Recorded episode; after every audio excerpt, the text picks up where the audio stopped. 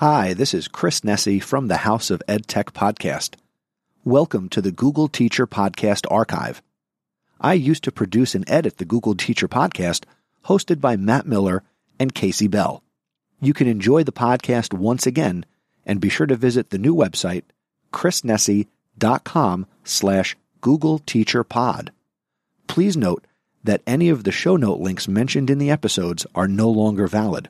But if you go to chrisnesi.com slash Google Teacher Pod, you can search the archive and check out the show notes for each and every episode of the Google Teacher Podcast.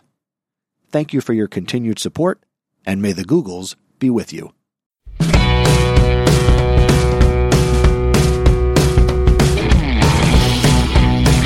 Welcome to the Google Teacher Tribe podcast, your source for the latest news on Google for education, tips, tricks, and teaching ideas you can use in class tomorrow.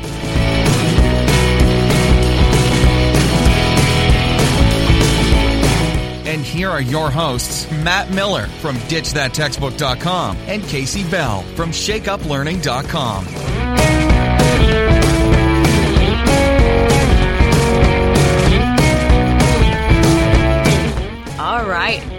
let's get started. So, you know, I have a funny story to share. People are always interested for some reason to to get a little more insight into our personalities and uh, the things that Yeah, we talk about. reason. So, for Yeah. whatever reason, I don't know. I'm still yeah. I'm still amazed. Anybody wants to hear me talk. So I I have a, a, you know my good friend Matt here, and I exchange text messages quite often. Well, today I have to tell you, I got my first audio message on my dear. phone, and um, if you're if you use that, kudos to you. But I don't know anyone who actually uses the the full audio. Like I know people who translate in the text message, but usually when I see that, I know somebody butt dialed me. Yep. And my best friend does it all the time, and so I get the little. I'm like, "What are you doing?" You know. So, but uh, it was Matt. So I was like, um, I don't know, maybe he's driving and he meant to do this. So I'm, I, I, I listened to it. Didn't take me long to figure out the phone was kind of muffled and far away, that he was not intentionally leaving me a message, but I kept listening. So I, I, you know, fly on the wall, want to know what it's really like to be with Matt. I'm pretty sure you were in the car when this Yes, happened. I and you were having a conversation. It sounded like with your children, the, the tone Yes. of your voice and the way you were talking, you were talking to a child. I couldn't, Yes. couldn't hear the kids. But um, I think you went on some sort of hiking trip. I'm, I, you know. But anyway, so just so you know, I was listening to to your your conversation with your children, and folks, I have proof. He is a nice guy. He wasn't talking bad about me or anything. So, um, you know, the rumors are true. You, you can trust Matt. He's a good guy, um, even if he butt dials you occasionally. Yeah, yeah, that is true. And thankfully, I was yes talking about hiking and not about not that I talk about like horrible weird things. I need to just stop talking and just I'm digging Yeah, my own my own hole here. I think so. cut, cut, cut. Yeah. Exactly. Yeah, So- that's right. So, you ready to get started? Or are you ready Yes. to change topics now?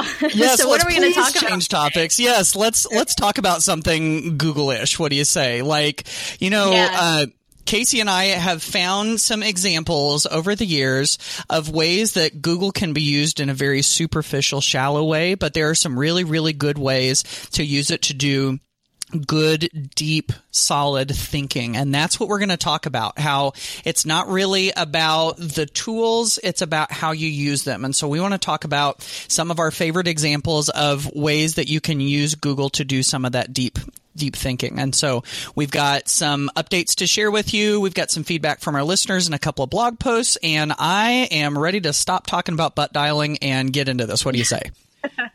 Let's go.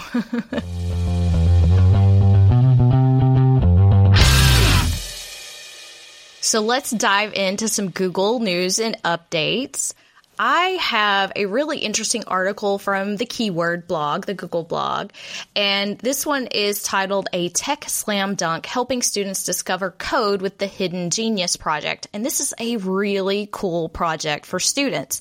So uh, it was announced on October 27th that um, Google.org was announcing a $1 million grant to the Hidden Genius Project, which is an Oakland, California based organization that is working to increase the representation of black male youth in tech by mentoring black male youth in technology creation, entrepreneurship, and leadership skills, the Hidden Genius Project aims to shift perceptions of computer scientists and inspire the next generation of technologists. And so the funding here is obviously um, to help grow this organization. So it's, it's sort of a, a partnership here that, of course, I love the fact that Google is constantly working to help improve the quality of education out there and bring more students into the computer science world. You know, I, am a big fan of the Made with Code project that is to close the gender gap in the programming industry. And so I love here that they are bringing this in here to, to get some black male youth interested in, in computer science as well.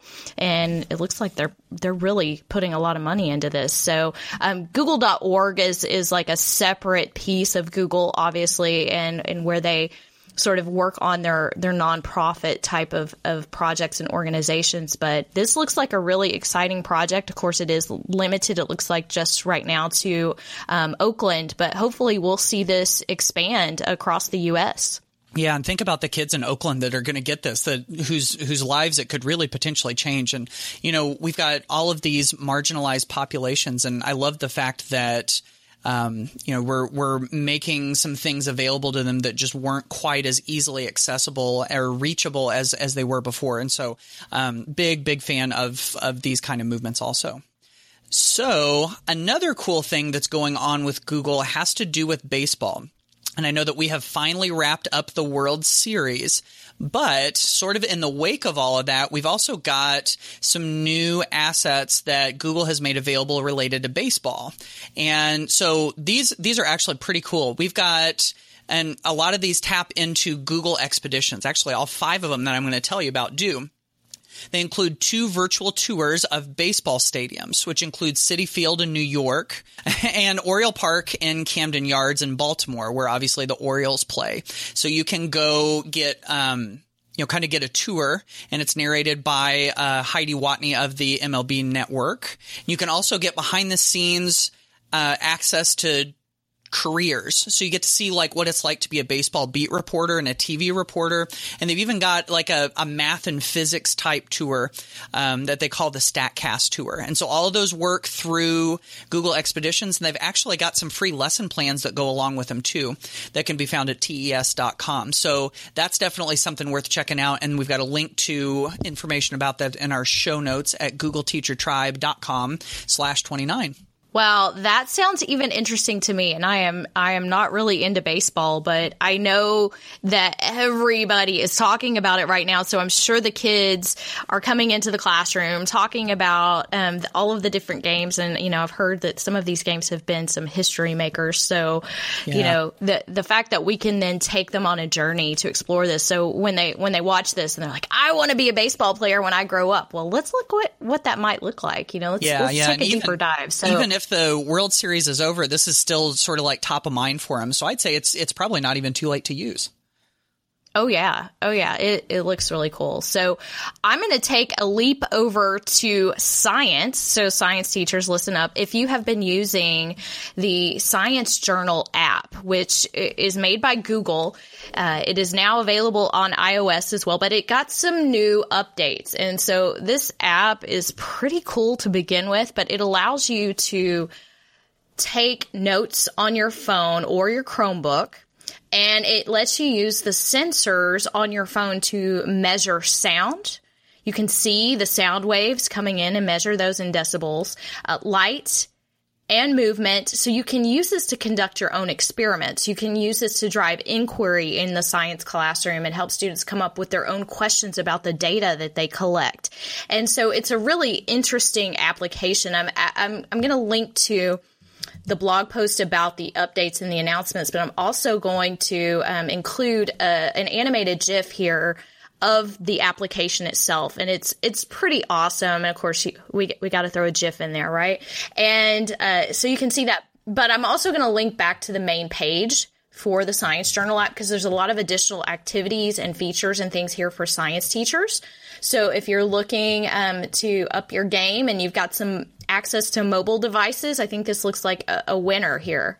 Yeah, this is cool. And I love that this this measures data in the messy real world, not always neat and perfect way. And so whenever kids get to see data in that way, I think that's that's really good thing because it's not like you know, choose A, B, C, or D type of science. This is like, let's make sense of what we've got in front of us type of science, which is great. And speaking of science, you know, we've got through expeditions and through Google Maps Street View and all that, we've got all of these ways to see different places around the world as if we're actually there. So what if we could go to another planet? And that planet, the planet I'm specifically talking about now is Mars. So in 2012, the Curiosity rover was on Mars and it created this three, they were able to create this 3D model of Mars from, from what they gathered there. And so now we all have access to that model. And so it's called Access Mars. It's available through expeditions, but it's also available on your computer. So it's it's um, delivered to us through WebVR, which lets you see virtual reality right in your browser. And so basically, you can look at Curiosity's landing site on Mars. You can go to other mission sites all throughout, and you've got a scientist who gets to be your guide and kind of explains what it is, so you don't have to try to guess what you're looking at. So, really, really cool thing. If um, Mars or any of the planets fit into your curriculum in any way, this is a really neat resource.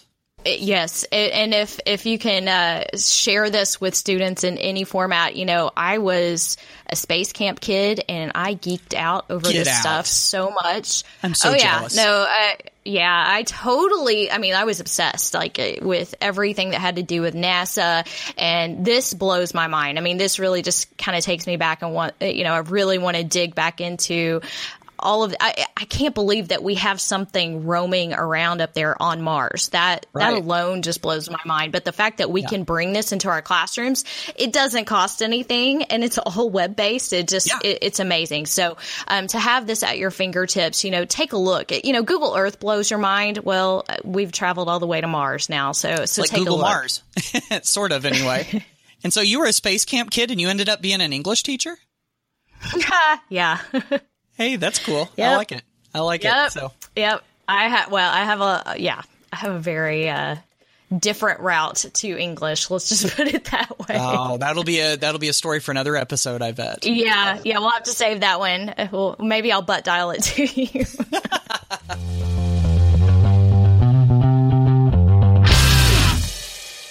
So one of the things that I know that Kasey and I have seen a lot of, and I'll bet that you've probably seen a lot of too, is whenever teachers use technology in the classroom, sometimes it's really easy to kind of replace what it is that you were doing in the classroom before with a technological version of it. Um, I know a lot of times people call this substitution. If you've ever heard of the SAMR model, it's kind of like um, using technology as a direct tool substitute.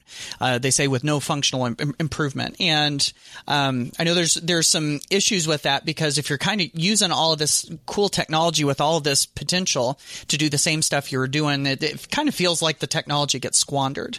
And so we've seen some of that, but on the other hand, there's been some really cool stuff that we can do to not only let kids kick learning up to a whole nother level, but also to really encourage them to think deeply and you know, to move up to some of those higher levels of Bloom's taxonomy and Webb's depth of knowledge and, you know, some of those things that we, we try to get kids to do to, to get them to think deeper. And so, um, Kasey and I wanted to share some of, some, some examples of that that we've seen where you can use Google tools to do some of that. And the first one that I wanted to share uh, is actually a really simple one. And I think sometimes when when I show people this at the beginning, they might kind of think, you know, this almost seems like a little silly, kind of fluffy activity, but there's actually some deep thinking behind it. And so here's what I'll what I'll have them do. Uh, a lot of times we do this in Google Drawings, and so we pull up a blank Google drawing and we stick a sort of like a historic work of art or a historic photograph onto the page. And the, the example I usually use is a painting of George Washington crossing the Delaware. And if you're not from the United States, obviously uh, Washington crossing the Delaware was a big part of our history with our first president. And so um, So anyway, what I'll do is we'll stick that uh, picture of that painting on there, and then we'll stick a thought bubble right next to Washington's head. And so you do thought bubbles by clicking on the shapes button and then under the call outs, there's a thought bubble. And so you put that in there and the prompt is kids are going to write into the thought bubble, what do you think George Washington was thinking as he crossed the Delaware? And so usually just as a fun example, I'll write, are we crazy? You know, I'll, like put that into the thought bubble. Um, but then I'll take the thought bubble and I'll put it onto one of his crew and I'll say, okay, what was that guy thinking? And the idea behind this is that this is more than just regurgitating facts, you know, just like spitting those facts back out that you just read in the book. This is actually taking those and putting yourself in the shoes of somebody else and trying to figure out what they're thinking. And of course, you know, analyzing and synthesizing information like that does move up Bloom's taxonomy. And then there's even another layer that you can add to it too when um, if there's a like a text box down at the bottom where kids explain their thinking, where they tell you why it is that they wrote what they did, and they say, "I think Washington was thinking this because," and then they tie it back to something that they've learned. And my goodness, there is like deep thinking all over that. And one of the points I like to make when I do that is to say that, you know, when we talk about rigor, rigor's kind of become kind of like this dirty word in education to some people. But when we talk about rigor, it's not about doing more questions and it's not doing more time. It's about deeper thinking. And so this is one of those things where we're able to do some of that deeper thinking, but still do it in sort of a fun way. So there's one of those examples where, you know, that's, that's something that's pretty easy to plug right in and to generate some of that deeper thinking. Uh, absolutely. And, you know, I, I, think where this topic really came out uh, of Matt and I were just discussing some of the questions that we address, whether that's from the tribe or on Facebook or Twitter or wherever we are. And we see a lot of the same questions that come across. And I, I recently had a question about an assignment where a teacher was using Google Slides and having trouble with some plagiarism and the fact that students were copying answers from previous years and, and things like that. And so, you know, I think we have to really rethink our assignments in the digital world. It's not about Google. Like the first response had something to do with, oh, well, you've got to use this other tool because you don't want them to copy. Well, we live in a world where information is free and readily accessible 24 7. So to shut that down and say that, that we're not going to do that in the real world is ridiculous. My boss doesn't give me an assignment and then say, oh yeah, and you can't use Google. No, that's that's not real world and that's not 21st century. Um, these right. are the tools that we have at our disposal. So we have to rethink the types of assignments that we give our students. Right. And you know, so it, it's not it's not the tool's fault.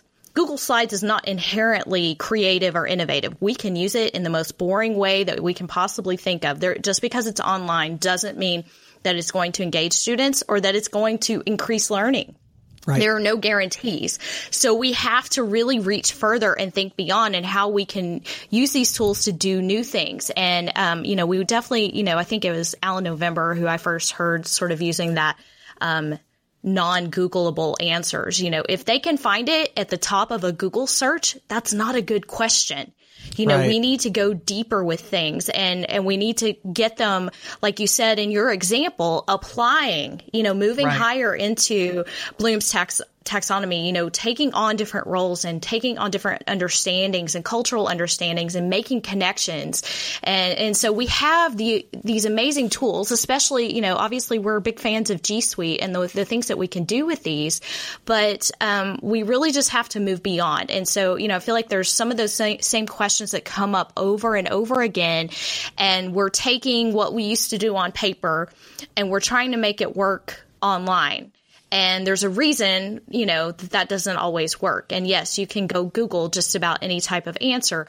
But um, like I tell people when they take the certification tests for Google, yeah, you can have Google open because guess what? Google thinks that's a skill for you to have, and right. you're not you're not going to be able to find all the answers. That's not you're not going to pass that test just by googling all the answers because it's much more difficult than that, and it requires you to apply your knowledge and complete tasks. So sorry to get on my soapbox a little bit there, but I think that's that was really kind of where we were coming from with this Yeah. idea. And and even though we talk so much specifically about tools, um, truly at the heart of both of our philosophies is really that it's not about the tool at all. That it is about student Yeah. learning and how we can leverage these tools uh, for that. And so, you know, I love your your examples from annotating images. You know, this one and the one that we discussed um, back in the drawings episode. What was that? That was episode twenty three.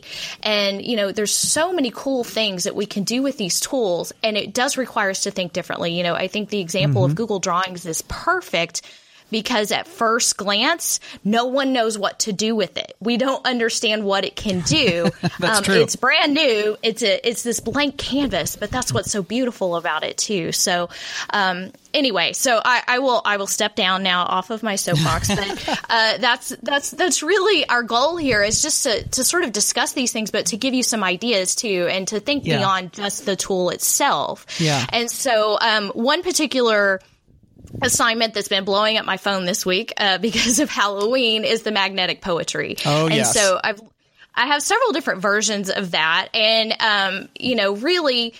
There are pros to having constraints to assignments, right? You know, so the magnetic poetry is really just a Google Drawings or a Google Slides version of what you see on your refrigerator with those tiny little magnets and somehow composing something out of it. Well, guess what? When you're on the refrigerator, you're limited to what you have there. You can't just write whatever you want, but that's the that is the challenge of magnetic poetry, right? That you don't have the entire vocabulary at your disposal that you have to think creatively about it. And so and I think I even gave the example uh, about my Edgar Allan Poe uh, comic strip where they were limited in the character images that they could use but sometimes limitations can bring out some creativity that you didn't know. So it's not always this wide open that sometimes even even the limitations within the assignments I think can bring that about. And anyway, if you're interested, of course, we have linked to um, all of our activities in the show notes for you as well at googleteachertribe.com slash 29. So speaking of creating with constraints, um, I just recently wrote a blog post about uh, an activity that you can do with um, using Google Tools, and this this got prompted from a teacher emailing me and saying, "Hey, I saw this activity." She sent me a YouTube link to it, and she said, "Can do you know how to create this?" And I looked at the video, and I I swear it was probably something that was sold off of Teachers Pay Teachers, and it was. Um, just like a little three column worksheet with some movable text on it. And I was looking at it and I'm going, yeah, I, I know how to do it, but I bet we can make this activity a better activity.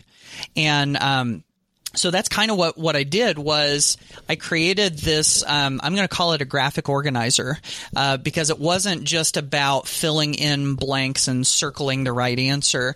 Um, it was really something to help guide kids thinking. And this activity, gives um, gives kids a little icon for each of the elements of a story. So you know you got your plot and your characters and your uh, conflict and your resolution, you know stuff like that. And so they're supposed to pick the most the three most important parts to them whenever they read a story. So they move those little icons up into the box. And then once the, they get up there, then they have to, again, we're still talking about explaining their thinking. They've got to explain why it is that they chose that and then give an example from a story that really worked. So see that to, from the outside looking in, that's one of those things that could look a little bit like a digital worksheet. But to me, that goes deeper than that because of the level of thinking. And, you know, as far as the, constraints go, you know, that's, that's one of those things where it kind of keeps, you know, you hear people say, uh, you got to think outside the box. Well, a lot of times the box still exists and we've got to live within the box. And so how are we going to make the most of the box that we're in? And in this case, it keeps, it kind of gives kids a direction, but also still gives them some freedom. I really think that there's freedom within constraints a lot of times. Definitely. There there there is freedom within that and sometimes it forces you to think differently Yeah. about problem solving when, you know, it's sort of like MacGyver. Like you've got Oh, a that's a great of example. gum, Yes. You've got a plastic cup and you've got, you know, a pen. Yeah. Like what are you, how are you going to solve this problem? Uh, and, and that is truly innovative when you can do some things like that. So, um, you know, and not always just because it has constraints. You know, I see a lot of stifling with, of creativity as Right. well within constraints. And actually, I need to add a link to this. I share this video a lot, um, and it's called Complete the Painting. And it's when there's one correct answer, how students want to replicate the example that they're given, or they want to find whatever that one special answer is that the teacher is looking for. And so, um, this video is just incredible because it was like third grade students and when they um, they were told that complete the painting and you'll get two points for the correct answer.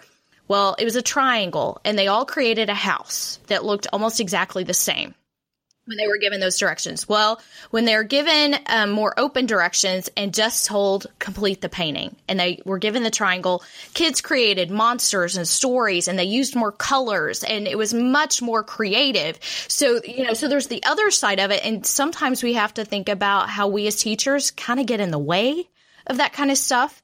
Um, you know, and I didn't realize that till I started really giving examples. And everybody wants an example, and I don't mean that examples are bad. I think guidance guidance is better. Um, but even with adults, when they're like, "Well, what is the you know? Show us an example," and then they all replicate exactly what I show them. So when when you when especially when you start building in student choice, which is a great way to take that activity that I mentioned earlier with Google Slides. You know, if there was some student choice in that that activity that required a more original product, it can't be plagiarized. You know, so so when we start opening up the door to choose choose from a list of tools or choose the, the tool of your choice, you know, to complete and demonstrate your learning, I think that can take these projects to a different level. And, you know, I think that's what's so great about G Suite is we already have this toolbox uh, of tools that, that students can choose from. And then I think it's also an important piece to really integrate that reflection you know, so that students are sharing, you know, what they learned from the process, uh, you know, and, and putting that as a as a requirement, I think would also help students reflect on the originality of what they're doing and where they found their answers and demonstrating their learning in a different and new way. Um, you know, giving students that flexible learning path. So um, I just think there's a lot of different ways that we can think about all of the assignments that we give, and whether that involves G Suite or not um, hopefully this conversation will get everyone sort of thinking about that. Yeah, and of course, I know that um, that a lot of you listening have some of these ideas, and you've gone through this thought process. I know because I've talked to you know tons of really smart educators that are going in this direction. And so this is where, you know, we would love to see some of your examples. So, um, if you're a Twitter person, I hope that you are. If you're a Twitter person, then head on over to that, uh, GT Tribe hashtag or tag us at, uh, G Teacher Tribe on Twitter and give us some of your examples of some of those ways that you use Google tools to do some of that deep learning. So it's not just a digital worksheet. And you know, uh, Kasey and I will be retweeting those like crazy so that we can share them with other people because, you know, we, I think we all see that especially as the, the world is changing and as different skills are going to be more important as we go forward, that these are the kinds of things that we need to do. And whenever we see examples from other people, it just pushes our thinking too. So, so hopefully this is, uh, this has been a good discussion, maybe giving you some ideas and we're really excited to see where you guys go with it.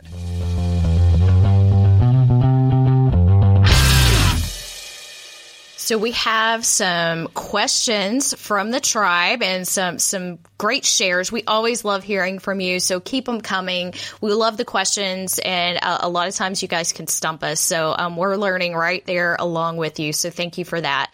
The first question comes from Kaelyn Bullock in Seattle, Washington, and she left us a little SpeakPipe message. Hi, my name is Kaelyn Bullock in Seattle, Washington, and our students are using Google Sites. But for some of them, when they go to sites, the new Google Sites does not show up uh, as an option. For the most part, it was on tablets, but it was also on some of the MacBooks.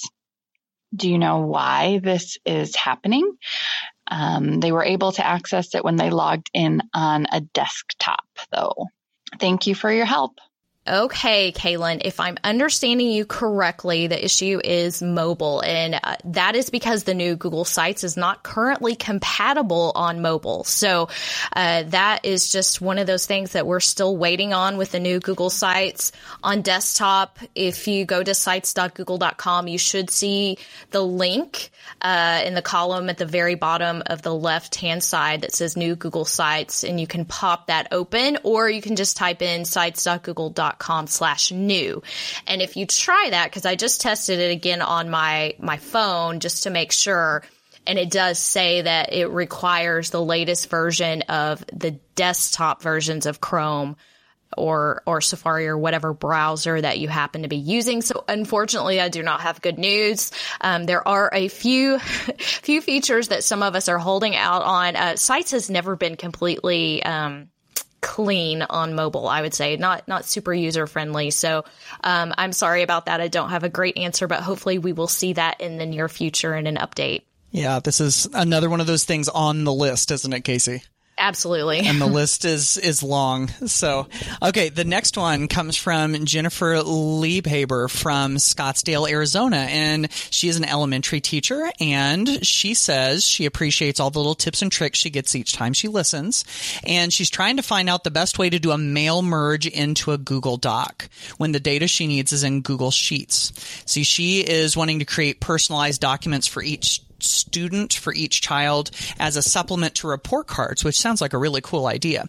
And so she needs to be able to print out a hard copy she thought she we had mentioned an add-on for this or something like that. And so um, you're exactly right. Uh, it would be the first one I'm going to talk about, and I'm going to throw this over to Kasey for a second one.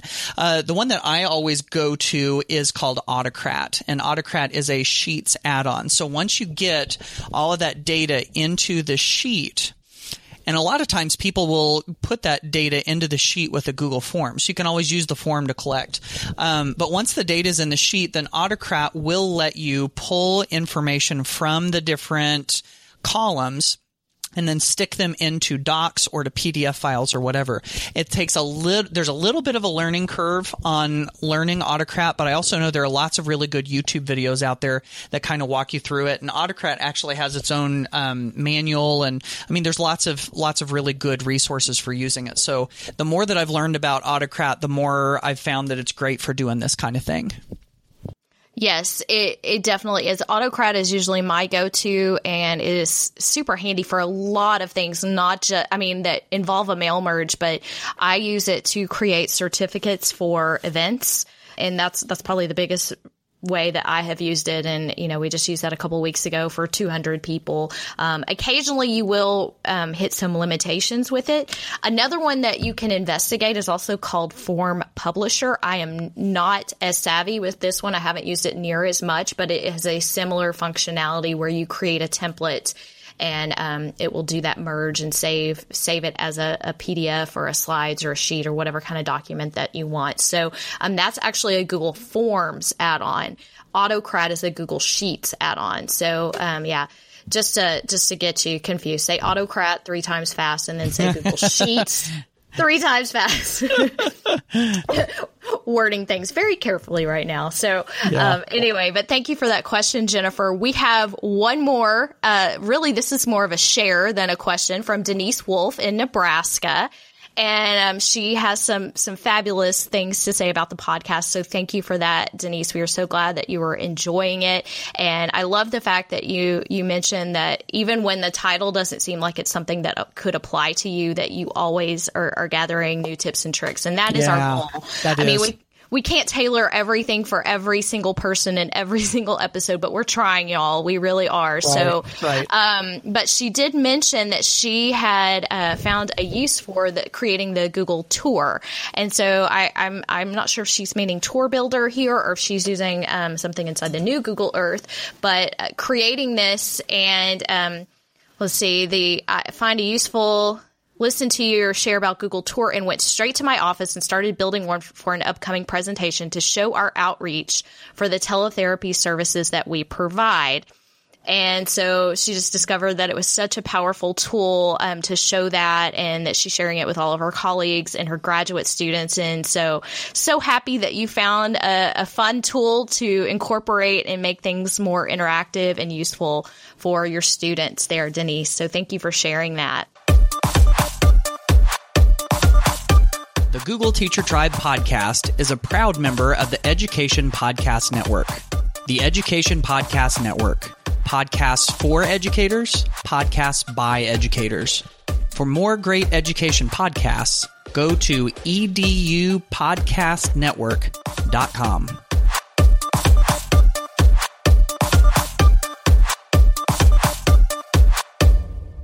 So, as usual, Kasey and I have a couple of blog posts we wanted to share with you.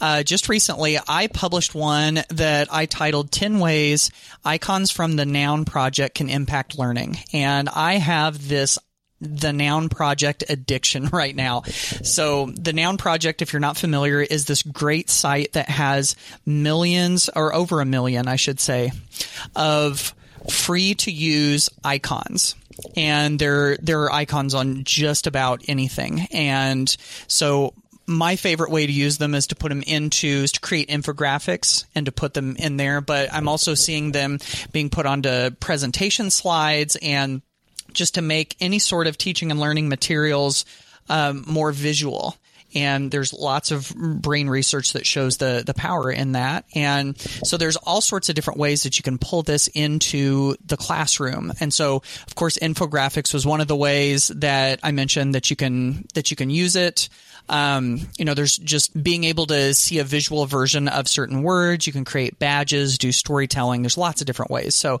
that's um, that's one that you could definitely check out. And that's great. And I love infographics. I, I have a, a, an addiction to reading them, to composing them and, and to finding ways. They're, they're just so great because they're visual.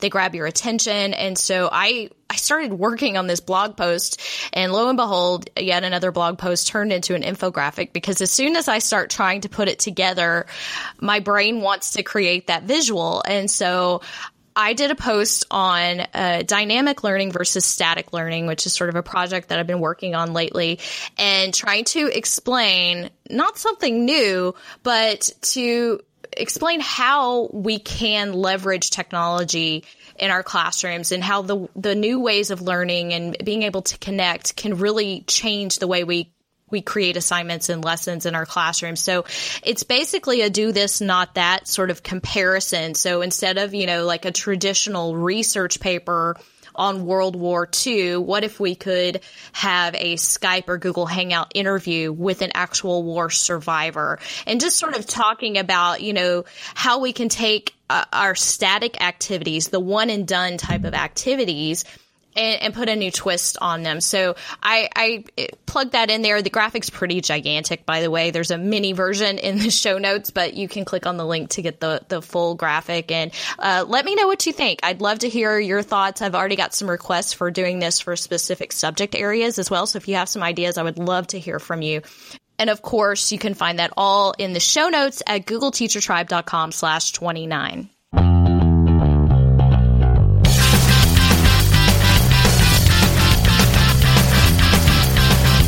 Well, that wraps up episode 29. I, I had fun. I don't know if, yeah. if everybody else did, but I enjoyed it, and I hope this will spark some some conversations. And you know, I think I have one request share this with a teacher who doesn't get this message. Yes, you know, please. Sometimes I feel like we preach to the choir, and that a lot of times the people on Twitter and the people listening to the podcast are the people who already get it. So, you know, I think the challenge is to share this with someone you know that really doesn't quite get it. Yeah, yeah, absolutely. Yeah, that's the that's the hope. So, and of course, if you're not subscribed to the show, we would love it if you did. And if you've enjoyed the show, if you found some benefit out of it, we would also love it if you would do a rating and or review on iTunes, which makes it easier for other people to find the show too. So, until next time, this has been another episode of the Google Teacher Tribe podcast, and we will see you later. Bye, y'all.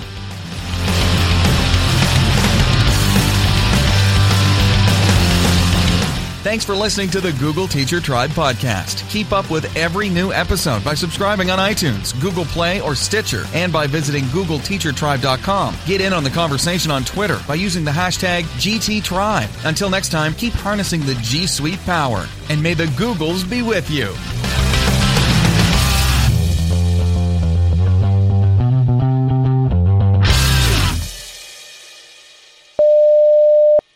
Well, hello, tribe.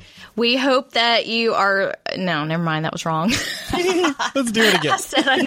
I said I knew what I was doing, and I didn't. Okay. Well, hello, tribe. Uh-huh. That Yeah, worked. that was creepy. it's okay. I'm Good listening. evening. That totally fits with Halloween, though.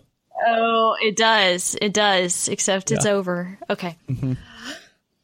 Deep breath. Okay. Hello, my precious. yeah, let's not do that. I'll play my. Ne- I'll play my Negan whistle. Don't get me started. All right. you probably don't even know what that one is, do you? no, I don't. Yeah. It's from Walking The Walking Dead. It's Oh, it's yeah. the it's the tone that my phone makes when I get a text message and it's this really creepy whistle. Ah, gotcha. Okay. Yeah. All right. Okay. Take two. I got it. Thank you once again for listening to the Google Teacher Podcast Archive. For the latest on Matt Miller, be sure to visit his website, ditchthattextbook.com. For the latest on Kasey Bell, be sure to visit her website, shakeuplearning.com. And to keep up with me and get the latest in education technology, be sure to visit my website, chrisnesi.com. And I invite you to listen to the House of EdTech podcast.